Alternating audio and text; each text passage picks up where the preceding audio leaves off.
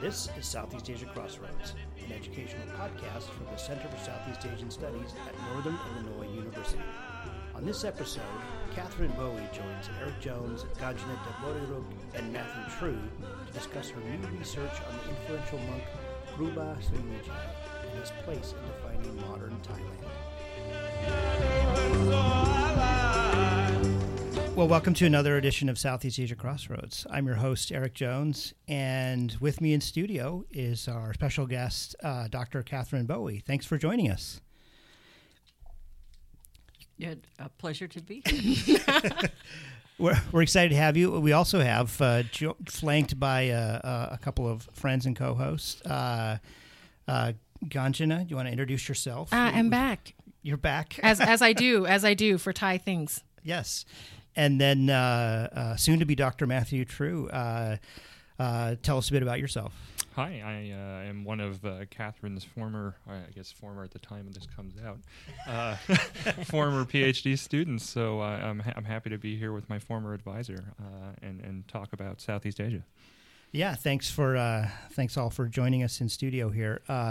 We just had a heard a great lecture um, from Dr. Bowie called Kruba uh, Srivichai, the saint in the political storms of Thailand. And maybe I want to start off with uh, kind of an interesting teaser that you gave at the beginning, which was uh, uh, you say that the most important person to study in the creation of modern nation state of Thailand might in fact be Srivichai. Uh, can you confirm that and and give us maybe a little bit about uh, about about why? Cer- certainly, for understanding the incorporation of the northern region into the modern nation state of Thailand, Sivichai would be a critical figure since he catalyzed uh, widespread uh, resistance to the central Thai administrative structure in the northern region. Right, and some and some of it what you spoke about, we'll talk about today, is how how he is remembered or misremembered or, not remembered in in Thai history. That's pretty fascinating, and I think perhaps perhaps telling. Um, And just in case people are unfamiliar with Thai geography, can you explain to us which part he's from that's right. and how does that how how did it matter? Why did it matter? Uh, well, the northern region is a mountainous region with valleys, and so uh, that was part of the reason why the northern region maintained its independence for so long. In the old days, before the train tra- was pos- trade travel was possible, you'd have to travel by boat, which took uh, going upriver took months, and downriver um, also very slow. And the other way of traveling was with uh, mule caravans and uh, by elephant. So, because it was a mountainous region and separate from the, the delta region in, the, in central Thailand, uh, Bangkok had trouble expanding its administrative control initially. for I guess the the modern visitors to Thailand might uh, un, uh, unknowingly be exposed uh, to um, Srivichai because of the, the the road that was built um, to Doi Tep, right? Yep.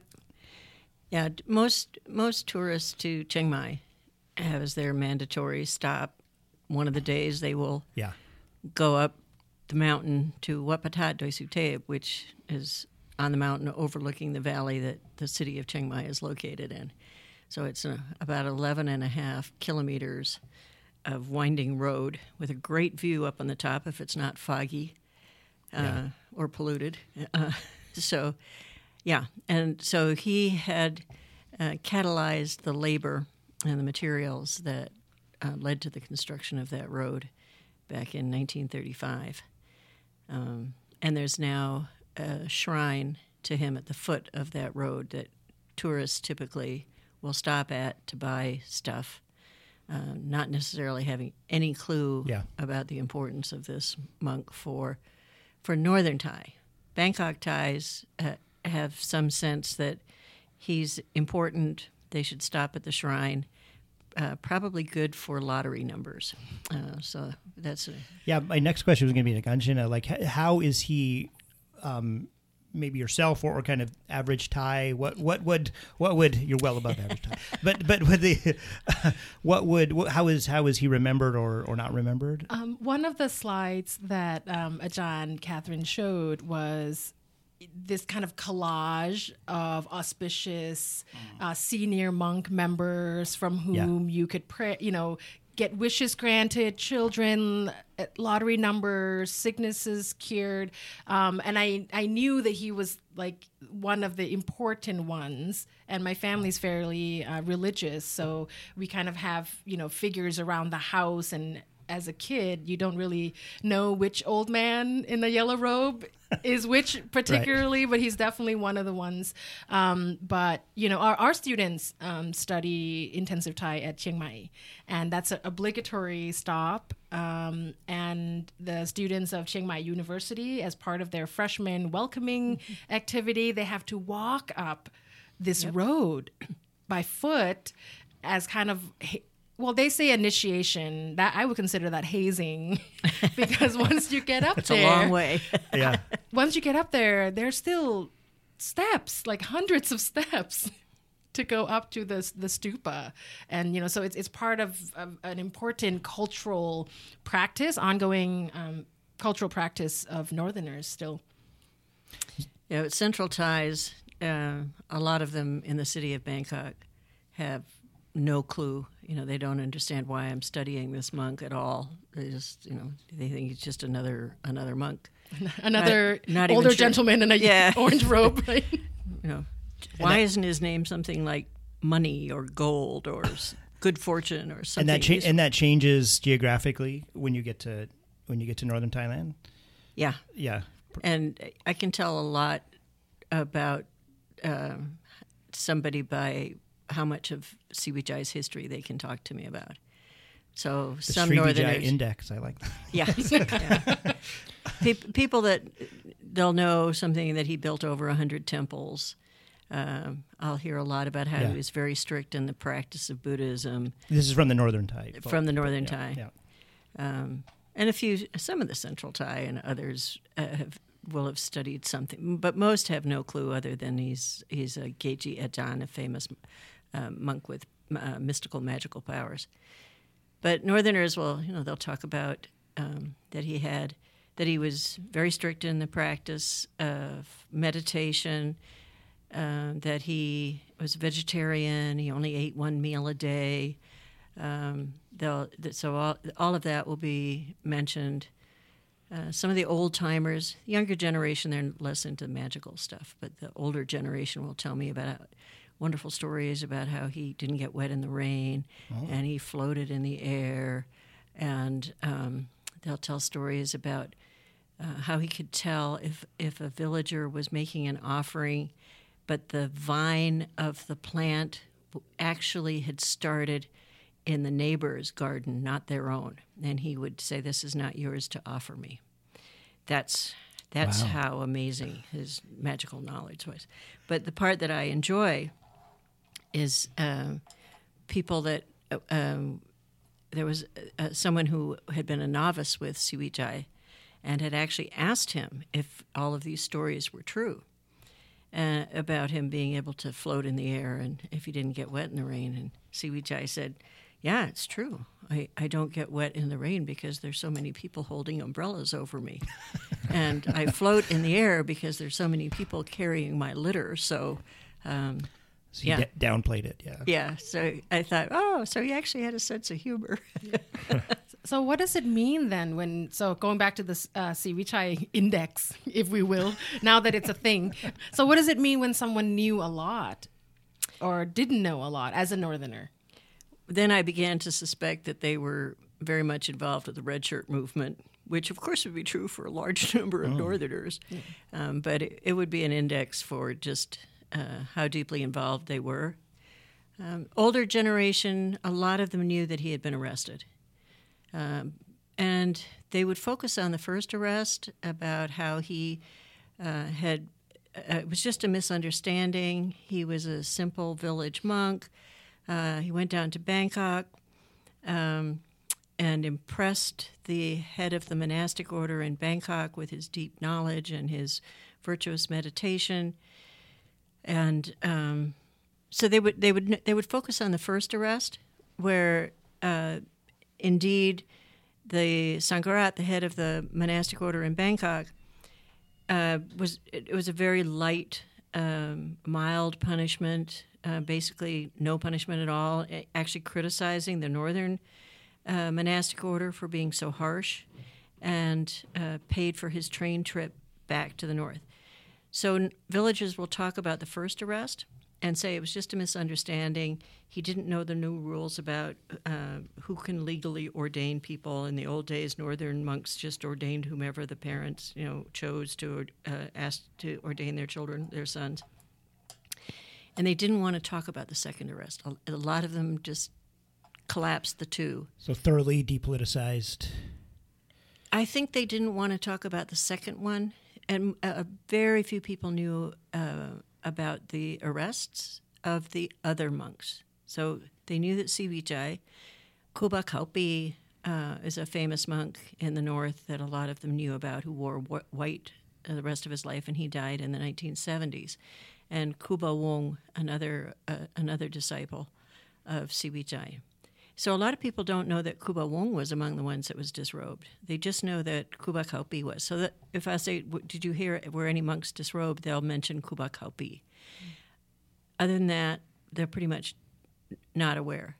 And when I say were there were there more, were there hundreds, and they they don't know. They, they a lot of them people that are following this will know, but it's not widely. My reading of that is that it was so painful for Northerners to think that Kruba Siwichai was defeated. In, in 1936, when he was not allowed to return to the north until Kuba Kaupi agreed to disrobe, and the 340 plus other monks were also disrobed. Uh, others fled uh, into the mountains or fled into Burma.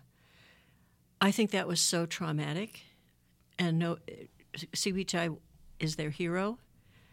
So I think the idea that Siwichai came back uh, defeated and depressed, uh, and in, fact he died shortly thereafter. Uh, I think that's the Northerners don't want to think about that, and Central Thais don't want to talk about that either, because they want to suggest that everybody's happy to be Thai, and the idea that there was this strong resistance to Central Thai administrative control, and even the extent of the differences in the Northern Thai practice of Buddhism compared to the Central Thai practice of Buddhism, is also nothing that the Central Thais would want to highlight. So both sides seem to converge on uh, basically erasing this part of Thai history.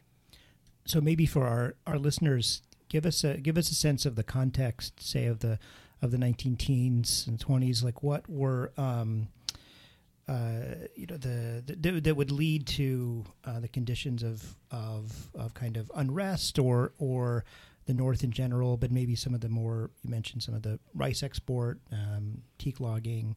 Uh, take us into that that world a minute.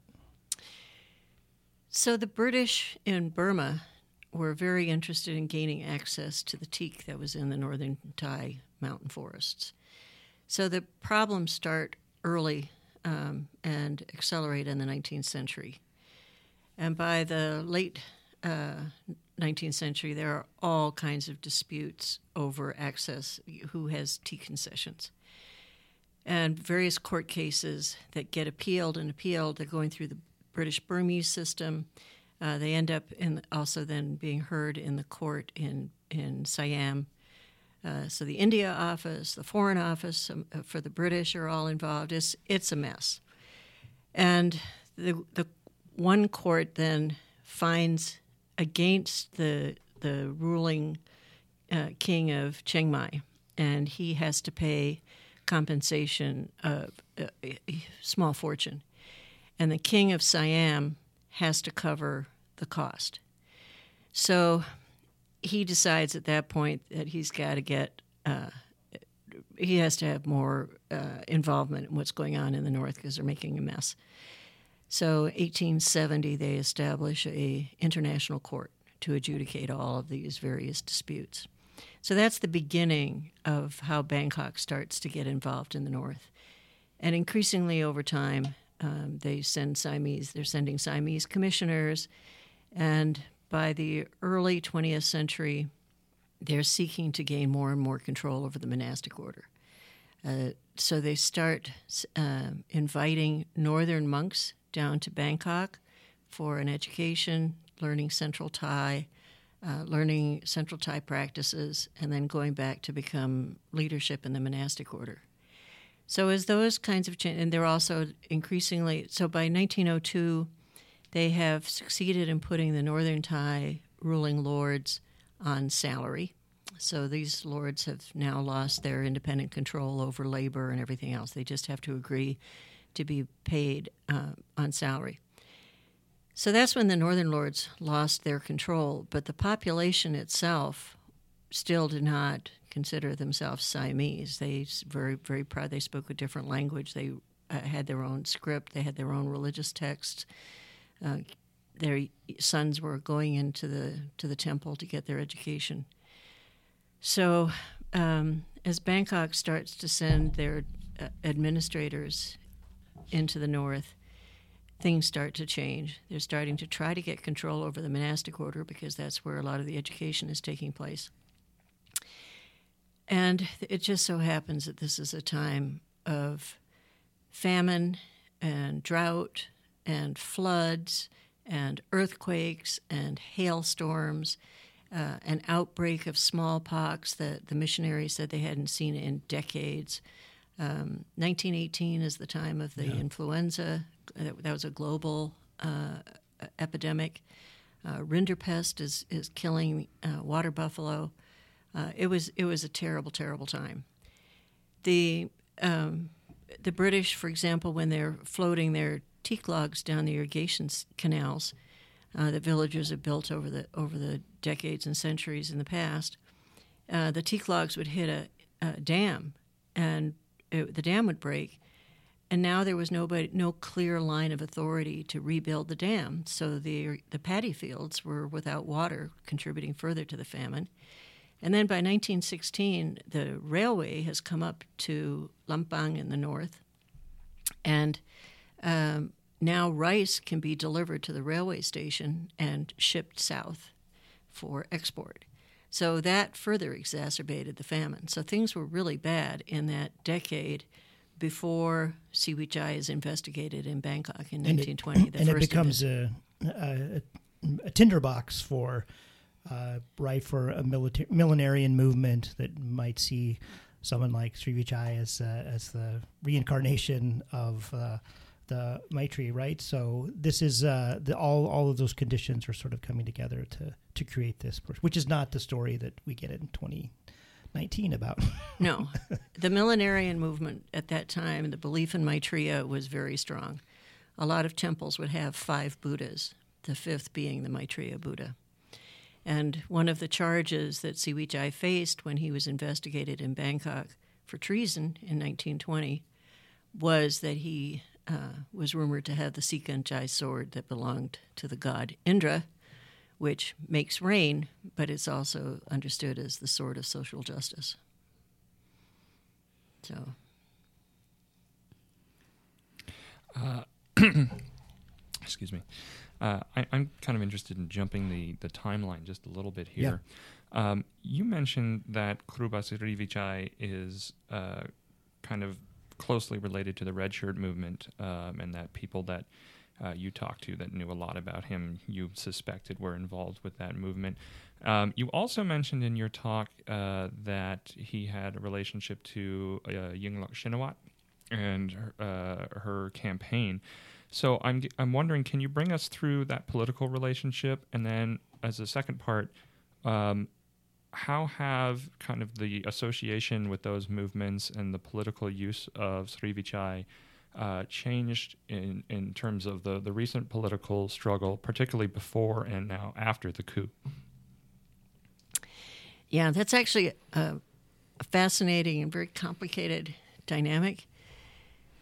Uh, on the one hand, so Thaksin Shinawat himself is rumored to have made merit with Siwichai in a previous life.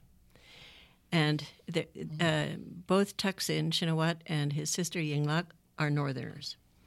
And um, so Yingluck Shinawat started her political campaign at the shrine, at Siwichai Shrine at the foot of Wat Pah Doi And the candidates who were going to run in the in the Pheu Thai party be, before they registered their candidacy went to pay their respects to Siwichai. So Yingluck starts her campaign there. Uh, she also ends her campaign there. And most Central Thais Bangkokians, when they see these photographs, have no idea of the emotional political resonance of starting your campaign wow. at that shrine. So um, during that period, as the Red Shirt movement was uh, was growing, there was a magazine called The Voice of Thaksin that had uh, Siwichai on the cover. Another volume had a story about Siwichai. So that would have started to familiarize more red shirts with uh, Siwichai. But there's another part of of the political dynamics of Siwichai, which is that there's a, another group of uh, monks today who are claiming to be reincarnations of Siwichai. And they actually know very little about Siwichai. Um, they, they think that they're even wearing like uh, robes in the style of Siwichai, and they have completely the wrong color, et cetera, et cetera. But they're basically making an appeal to Bangkok to uh, uh, wealthy Bangkokians who are looking for authentic uh, Buddhist monks. And many of these are uh, linked with uh, elites, and uh, these are military elites. So there are military elites who are trying to get themselves linked into these particular monks who claim to be reincarnations of Siwichai. So Siwichai is actually fueling disparate kinds of political movements all at the same time. So when when do you think because there's clearly the man and the myth at this point in time, when do you think that shift happened? Was it immediately after he died in 1939 or did it take some time for him to attain this level of mythicism? Well, I think there was already intense uh, mythification that went on the, by 1920.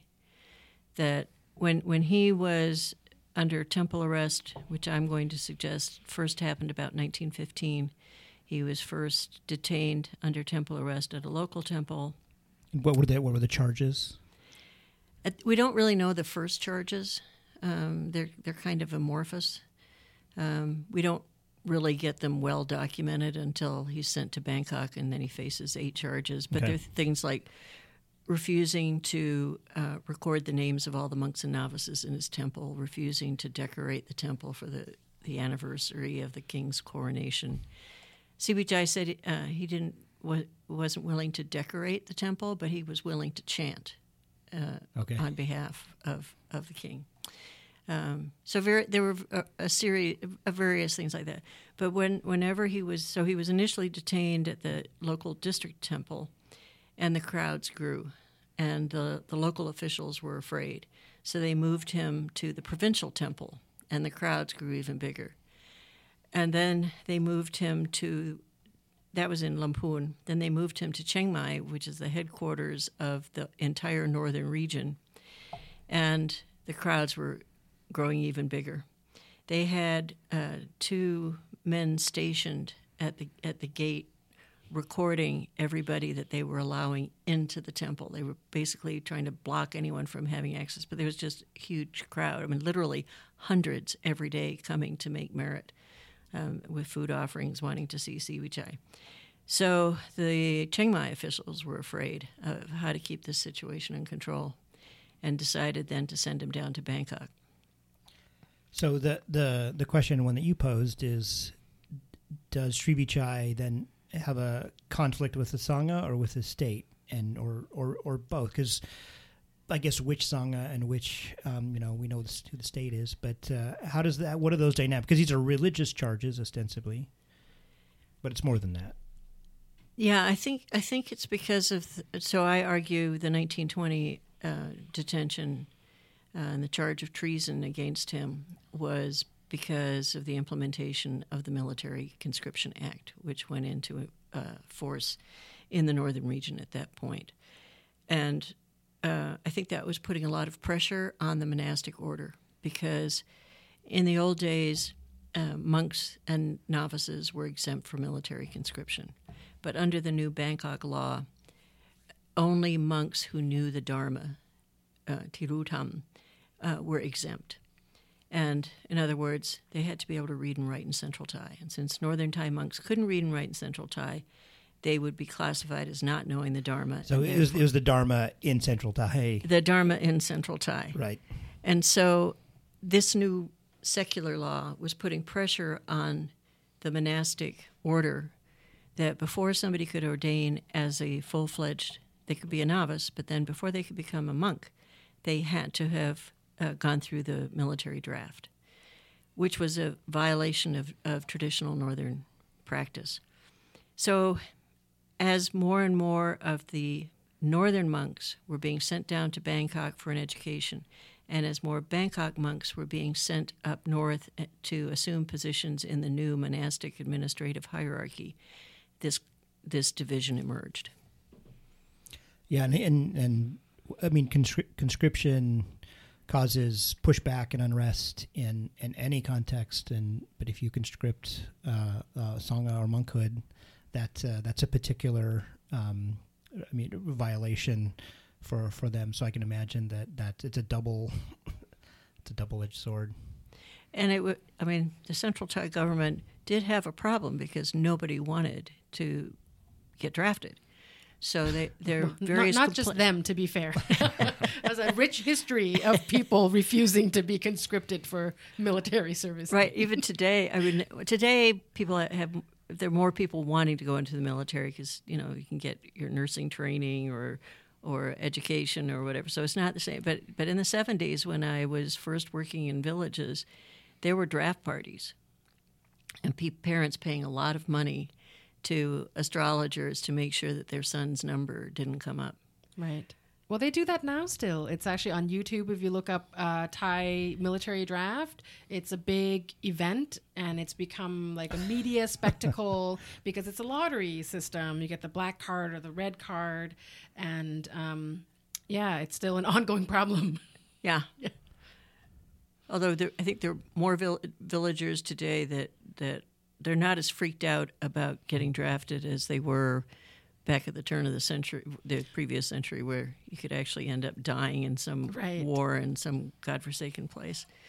So it was, but so the Central Thai government, there are various accounts of their officials going into a village and there's nobody that is left except the toothless old people, you know, because all the young ones have ordained overnight.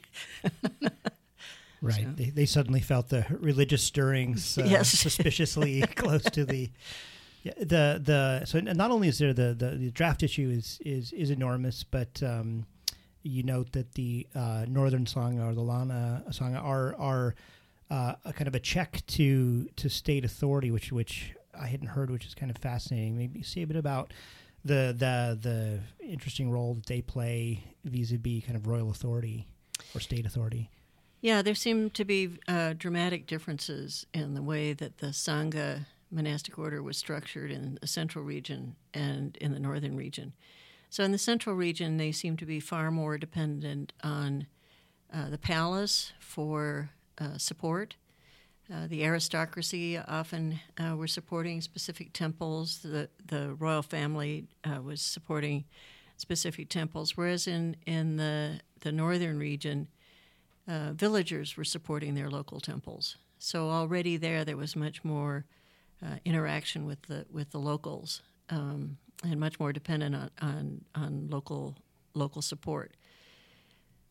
Uh, but it's also interesting that the Northern Sangha appeared to see itself as a check on the abuse of power by the state. So that um, I stumbled across one historical account from the 1830s, a British fellow who went up, up to Chiang Mai and Lamphun, describing the uh, installation of a monk as the uh, Sangharat, the head, the head of the, the Northern Sangha. And when he's ordained, I mean, when he's installed t- uh, as Sangharat, he has to say, the, the king says, Are you going to abide by the laws of my kingdom? And, and he says, Yes. And then he turns to the king and says, And if I ask you to spare the life of a prisoner, will you do so? And the king says, Yes. And I have, enc- it's called Binta Batuit, and I have encountered in my interviewing uh, cases and also uh, found two, two document uh, in the um, travel accounts, uh, accounts of uh, times where uh, this actually happened. and the, the head of the Lamphun Sangha, um, villagers described to me how the, the the northern lord or king, um, when he was taking a convict to the execution grounds, he passed by this uh, abbot's temple and waited and sort of looked nervously over to see whether or not the abbot was about to come to the to the the gate of the temple to spare the prisoner's life or not. So that was a, a real thing. Oh, the suspense. Well, did he? In some cases, he did, but Oh, I guess I guess uh, in some cases he not he not just- for everyone. He decided that guilty as charged. Oh man, that's a, that would be like the the one chunk of the walk that you would be, you know, hoping to atone the most if that's a, there's such a thing. I guess it would depend on the network of relatives. Right, right. Have you have you tumbun there or not? Right. Uh, it's interesting you, you're talking about this in, in light of you know you, you mentioned that uh, Sri Vichai is is important for statecraft and resisting the state, and I know that um, you and others like Taylor Easum have written about his works as a form of resistance against the state. In that case, specifically, his uh, his proliferation of temples that he built, um, and it speaks to me of kind of that relationship that the Buddhist community has, or I guess any religious community has, um, in terms of resisting uh, kind of authoritative authoritarian governments. Um, and we've seen that in history. I guess most recently, you know, we could talk about Burma or something like that. Um, I'm just curious about, you know, uh, he's framed this way, um, and and we've mentioned his rel role in in the red shirt movement now. Um, what of the intentionality of that? Do you think that he was intentionally trying to to resist that, or was it more that people were crafting that image about him? yeah, that's impossible for me to know. And of course, something I was really trying to pin down. Um, and I have to just back up on, on some. My portrayal of Siwichai is in terms of the role that he played, uh, being seen as a symbol of resistance by Northerners. Of course. Um, but in fact, the role of Buddhism and its linkage with the state is it's often a, a, means of social control that is deployed by the state. So the positioning of, of the monastic order in the state is complicated. Um, and I, you know, what what was Siwichai? My sense is that Siwichai sided with poor people. Uh, villagers have quoted to me that uh, he would tell people that it's not the amount that you're giving; it's the intention. Um, so, it didn't mean that you, you know you could only be rich, uh, but he had links with with the elites. So it, it's it's somewhat ambiguous. Um, so some people have argued that Siwichai was intentionally uh, that he knew full well what he was doing. The argument, uh, the evidence in support of that is that even once he knew the after 1920 and he knew what the law was, and even the evidence for 1920 shows that he was trying to reach out to the secular authorities for permission to do these ordinations. Um, but after that, he definitely after 1920 he definitely knew what the laws were, and he ordained thousands of novices afterwards. So that was clearly a willful act. whether or not and how political he was is an extremely sensitive topic. And uh, I, the very first time I ever gave a talk about Siwichai, and I was trying to, I was just analyzing the the first arrest. Uh, hadn't gotten as far as the 1935 arrest yet. One of the Thais in the audience was outraged by my presentation because, in his eyes, Siwichai had nothing to do with politics. And what was important was um, all of his magical powers and you know his his strength in meditation and the fact that I was not talking about that that was going on you know I wasn't denying any of that uh, but I was focusing on the political context in which he was living his life um, was considered out, absolutely out, outrageous the the kind of close regional context I find really fascinating too because we, we know a lot about the historians have written a lot about the Saya San rebellion. Faithful listeners should go back and listen to Maitrii Aung-Thwin's. Great uh, episode on the Return of the Galon King, but um, the were was there was there consideration uh, cross border about the the kind of that this is a this is a problem that exists uh, with with monks with Theravada monks across the across mainland Southeast Asia. Were, were, were authorities sharing notes? I mean, is that do we? Uh, what what do we know about the way that uh, were, were, were Thai officials aware of taking taking cues from uh, what was happening in, in Myanmar and vice versa? So definitely, in 1930s, the Thai officials would be very aware. They were very interested in the Shan states uh, Yeah. for a variety of reasons. They had to be concerned about the role of the British. Um, there's a lively opium trade that's going through there that's very important for uh, the government budget. Um, and then on the Saya San, I mean, they, they definitely knew about all of these things.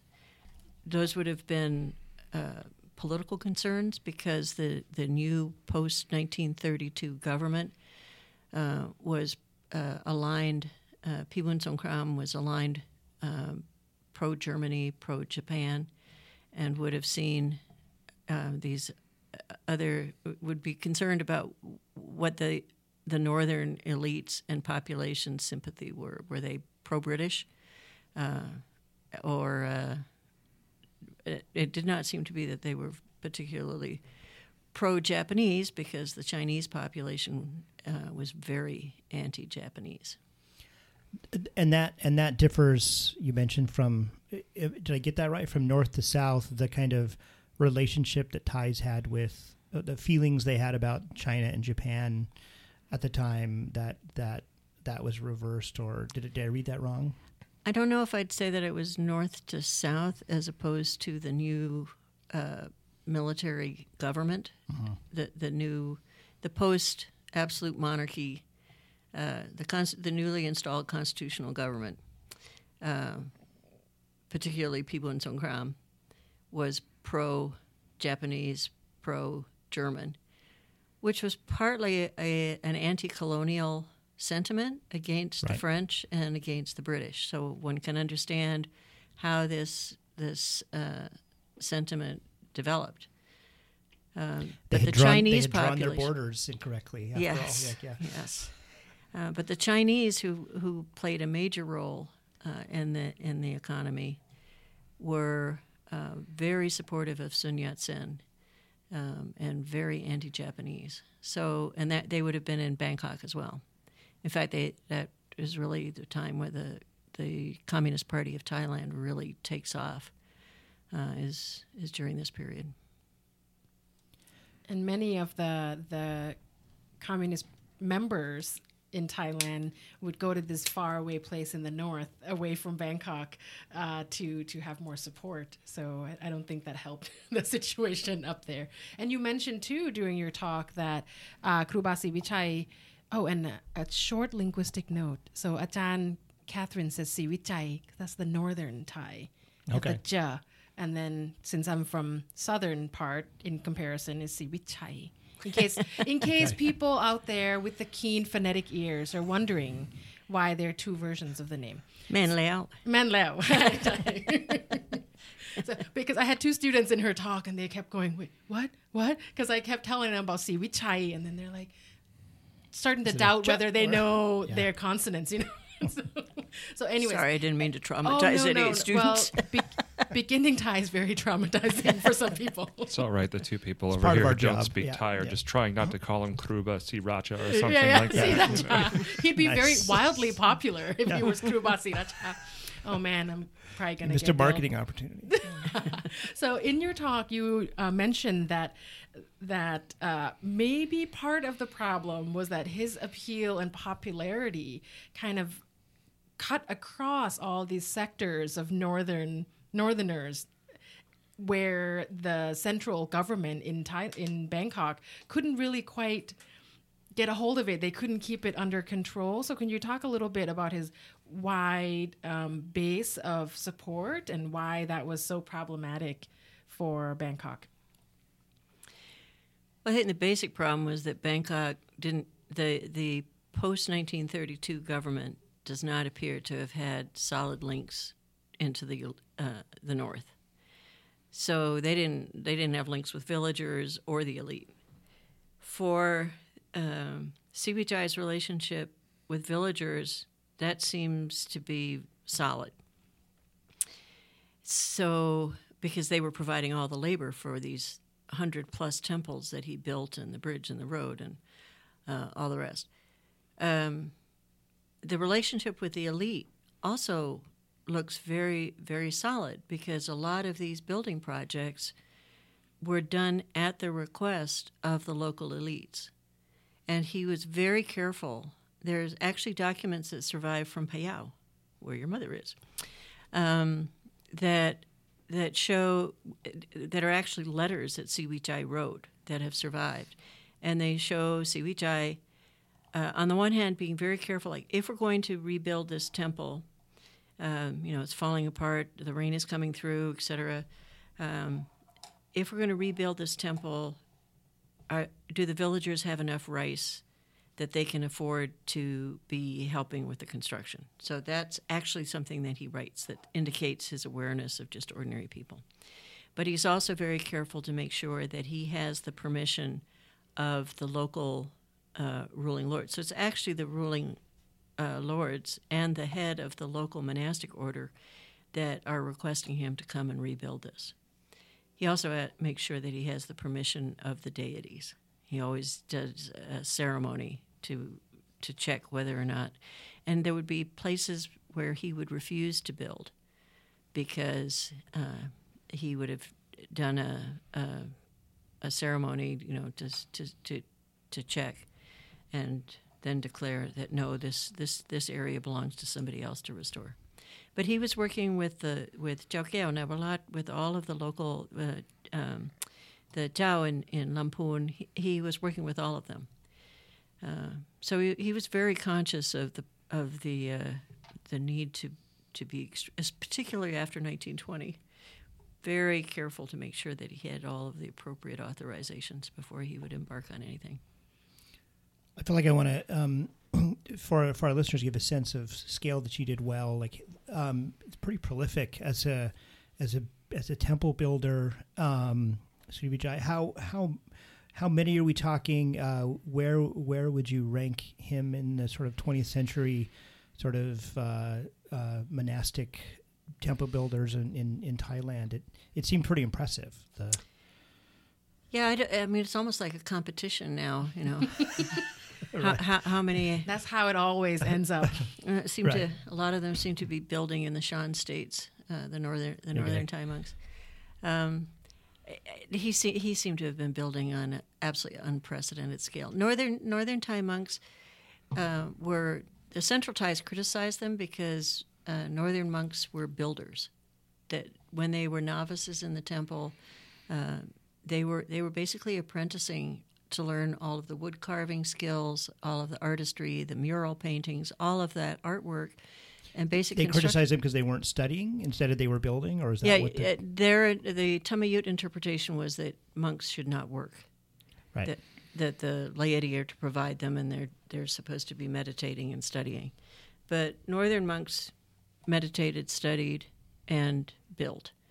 so his main uh, architects and craftspeople were monks, and there are fun descriptions of the monks up on the rafters with certain body parts that were visible. Oh no.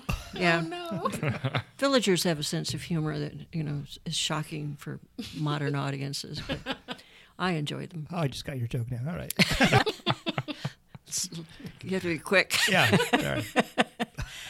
Anyway, where was where were we? Um, suddenly, I have the Monk's building. They were they were they were building. Yes.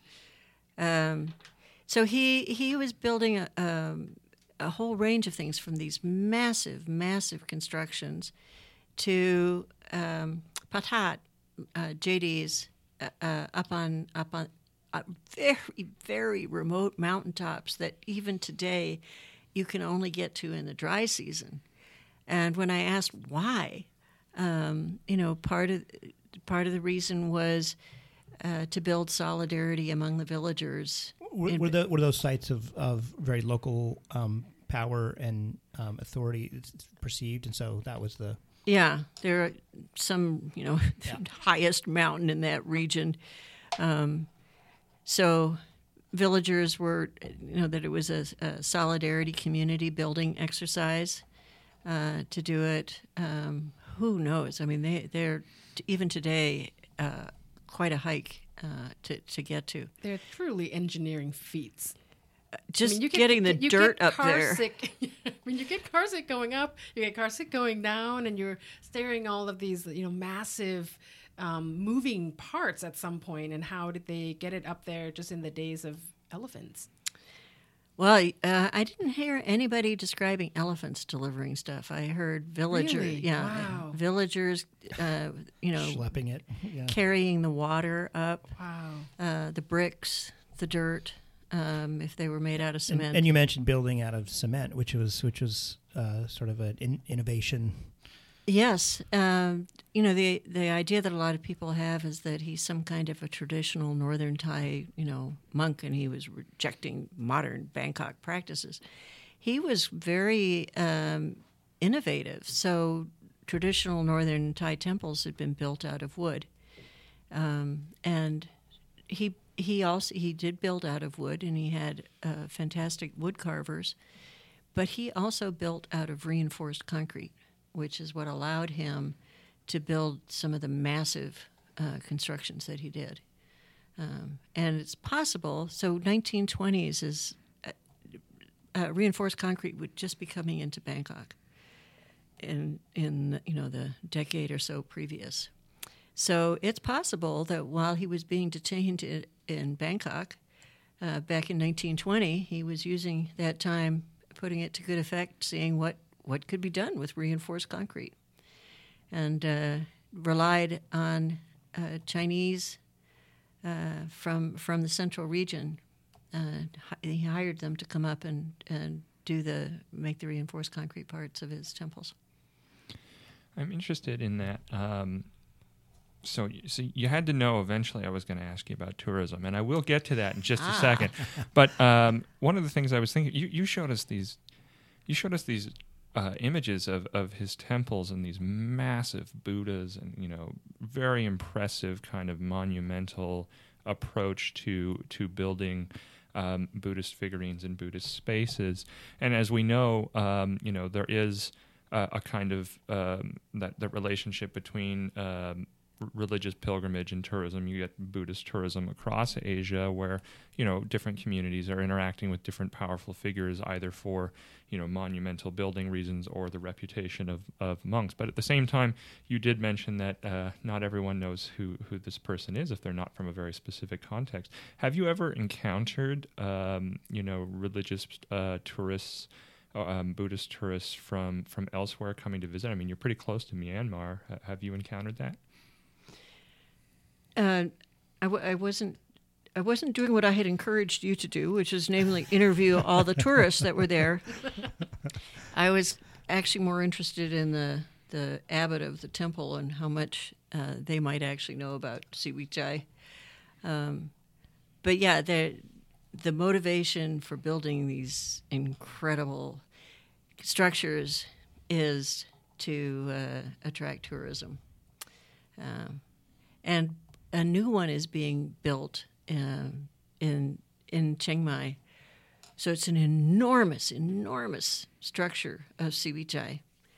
And underneath are I can't remember if it's three three floors of meditation cells.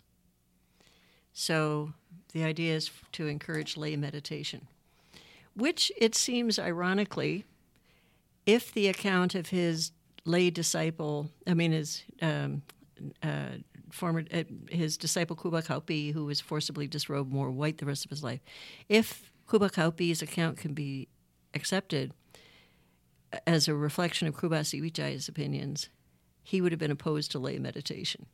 That if you're going to meditate, you need to do it properly, seriously, renounce your attachments. It's not something you can do over the weekend and then go back and say, Where is my water buffalo?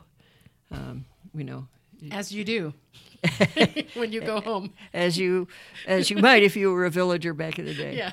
So, but yeah, so uh, developing uh, centers for to uh, for lay meditation to attract people from uh, nationally and internationally. And I wonder if that, that seems to speak to the kind of educational power of tourism and visitation as well, um, in that, you know, you mentioned that tourists uh, visiting these temples often see uh, images of of uh, Kruba Sivichai, and they don't necessarily know much about him.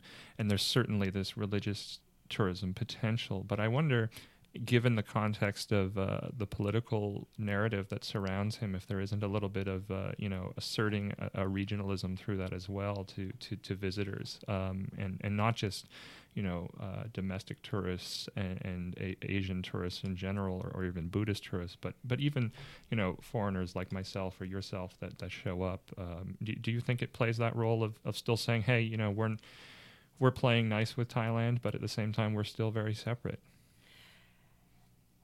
I don't know to the extent to which I want to go that we're still very separate, but definitely, It's a strong word, perhaps not the, the But- best. but- word. Hence who you ask. yeah, it's definitely unique.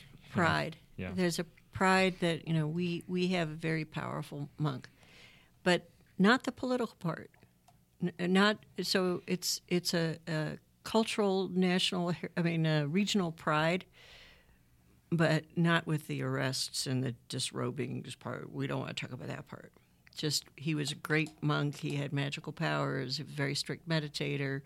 Uh, followed the the Vinay uh, Vinaya discipline, monastic discipline rules very closely. Uh, vegetarian, uh, um, uh, yeah, one meal a day. Those that aspect of him. So taking pride in that part, and not talking about the other part. So, Katherine, is this? Tell us, is this part of? Uh, is this part of a book project? What when when can we when can we read more in uh, in print about this? it, it is a book project that I've been working on. And then, uh, you know, e- each time I have an opportunity to go back to Thailand, I think, okay, this is it. I'm, this is the last time I'm doing any more interviews. You know, all the Right. people in their 90s that had ordained as novices with Siwichai are gone now. It's like time to stop. Um, so I'm, yeah. And then nephews and nieces pop up. And Right. There's a, well, this summer I, I thought I okay, this is it. You know, I'm just going to check on the uh, the role of the Chinese, and I then that turned out to be fascinating. Meeting the offspring, the descendants of some of the key Chinese that played a role in Siwichai's life. Um, uh, yeah, so there's always there, it leads on and on and on, but I, I I am drawing the line, and I hope that I get a draft done within a year. it's on record now. It's a That's right. We'll check back. to, to be fair, you, you have published on him before. I, I I, I. I crammed this morning for this interview by reading your article on the usage of the sword. So there's there's interesting Yeah. stuff out there for sure. Yeah, there there's a couple things in Journal of Asian Studies and Comparative Studies in Society and History on the millenarian part. So focusing on Yeah. the first arrest. Well, this sounds really, really fascinating, and uh, we're uh, we're always excited more Southeast Asian history. So, thanks again for uh, joining us on Crossroads, and uh, come back again. Thanks for giving me an opportunity to talk about my current favorite topic. That's great. Thank you.